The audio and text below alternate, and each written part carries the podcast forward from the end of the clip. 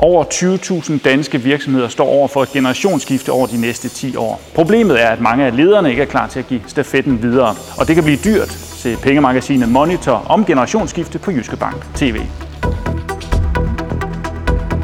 Det kan godt være svært at få taget hul på den der med at sige, hvornår at jeg skal give slip på et eller andet tidspunkt. Det værste tænkelige er jo, at, at den virksomhed, man står med, ender med at blive til ingenting.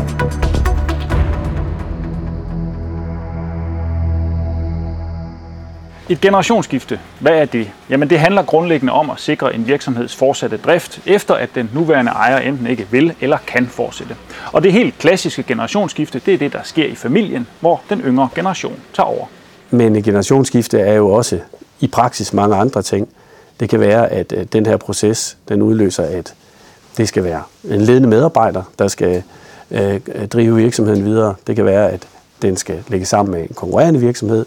Det kan være, at den skal sælges. Øh, og det kommer egentlig også sådan under et under en paraply, man kalder generationsskifte. En af de danske virksomhedsejere, der stiger ind i et generationsskifte, er Stig Helstand fra Jysk Emblemfabrik. Vi fremstiller emblemer og uniformstilbehør, medaljer, sportspræmier, tryk på stort set alt, og ja, sådan nogle ting, som, som I ser her. Jysk Emblemfabrik startede som en guldsmed ejet af Stig Helstands oldefar. Siden er virksomheden gået i arv fra generation til generation. Her har vi værktøjer, vi har fremstillet spillemønter, gasser, vandmønter.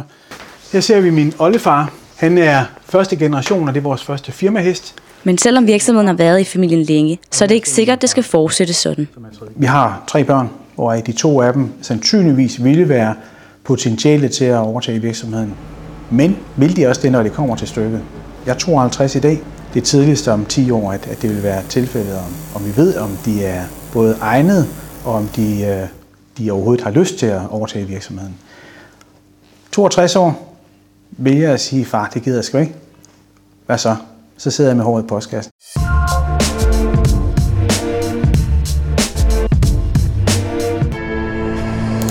Ryggraden i dansk erhvervsliv udgøres af ejerledede virksomheder.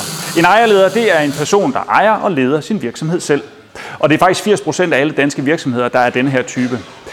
En ejerleder er typisk rigtig god til at lede sin virksomhed. Noget, de ikke er så gode til, det er at planlægge deres eget exit, deres generationsskifte. Ja, det har den konsekvens, at man taber for mange arbejdspladser. Niels Vestergaard Nielsen er leder på Center for Ejerledede Virksomheder på CBS. Her er de i gang med et stort forskningsprojekt om netop ejerledede virksomheder og generationsskifte. I forbindelse med krisen ved vi, at der er en del generationsskifter, som er udsat. Fordi folk ikke, eller ejerlederen har set, at virksomheden ikke var det værd, han troede, den var værd. Så han kunne altså ikke få den pension, han troede, han kunne få. Og derfor har han udsat det, og udskudt det i håb om, at tiderne bliver bedre. Så derfor har vi en hel masse generationsskifter, formentlig, som ikke er sket, men som burde være sket. Og det har været med til at skabe en pukkel. Fra 1995 til 2009 gennemgik ca. 4.000 danske virksomheder et generationsskifte. Men i løbet af de kommende 10 år vil der være helt op til næsten 6 gange så mange, omkring 23.000. Og for at sætte det tal lidt mere i perspektiv, så er det næsten 300.000 danske arbejdspladser, der bliver berørt. Hvis så bare de her 23.000 virksomheder klarer deres generationsskifte over de næste 10 år uden problemer, jamen så er alt sådan set i fineste orden. Der er bare ikke særlig meget, der tyder på, at det er sådan, det vil gå. Det er ligesom, man siger, Storm P. siger om vejret. Mange taler om det, men ingen gør noget ved det. Øh, og det, det er selvfølgelig fortegnet billede. Men, men det er en problemstilling, som alle er klar over, men som man har svært ved at få taget, hvad skal vi sige, konstruktivt hul på.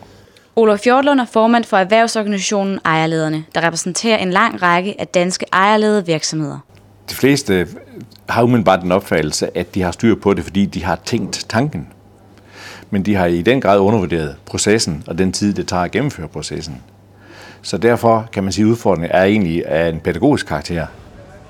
I løbet af projektet er vi blevet klar over, at de psykologiske processer omkring det at afgive ejerskab og afgive øh, det, som nu har været øh, det, måske det næstvigtigste familiemedlem for en ejerleder, at de processer er meget vanskelige, og det er måske dem, vi skal satse meget mere på at forstå, og også at forklare folk. Jamen, nu har jeg været i den her virksomhed i 24 år, og øh, det er klart, for mig så er virksomheden jo en del af mig. Når vi diskuterer generationsskifte hjemme ved, ved køkkenbordet, øh, så er der jo mange tanker, der går igennem hovedet. Øh, er det det rigtige, vi er i gang med? Stig Helstern er altså begyndt på de vigtige overvejelser. Men hvad der helt præcis skal ske, er endnu uvist. Er det vores børn, der skal overtage? Er det vores medarbejdere? Skal vi indsætte en direktør i virksomheden, eller skal vi sælge det til, til tredjepart?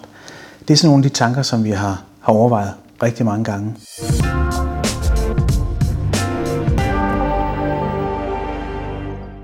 Planlægning af fremtiden, det kan være svært, specielt når man har travlt med at passe sin virksomhed. Og så er der lige det der med generationsskifte, at det tit er lidt et sammenstød mellem bløde værdier og hårde tal. Så det kan være rigtig godt at få fat i nogle sparringspartnere. Udfordringen er jo, at virksomheden og ejeren ofte er et, og det vil sige, at man skal have lagt en plan for, hvordan er det, at der kommer en anden ind og kan drive virksomheden, i stedet for den direktør og ejer, som sidder der i i dag. Og ejeren skal kunne se, hvad skal jeg lave bagefter.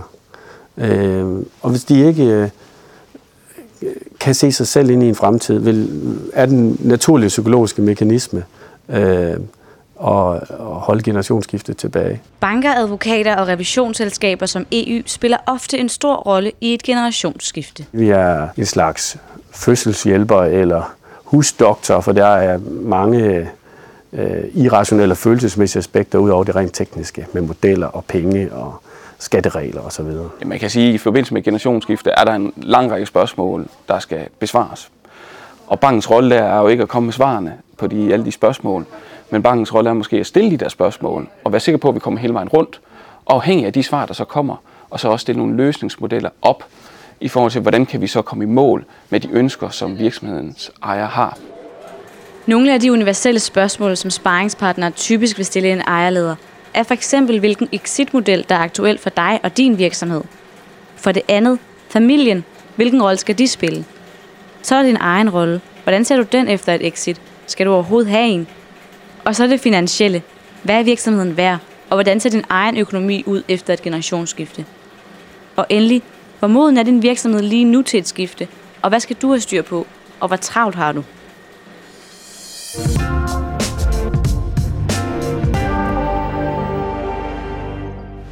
Så selvom jure, arveregler, skatteregler spiller en afgørende rolle i et generationsskifte, så er den gode nyhed jo faktisk, at det først og fremmest handler om at få taget hul på processen. Det er vigtigt, at man sætter ind meget tidligt med en, at, at tænke på, hvad skal der ske, hvis der sker det utænkelige og det unævnlige for den nuværende ejerleder.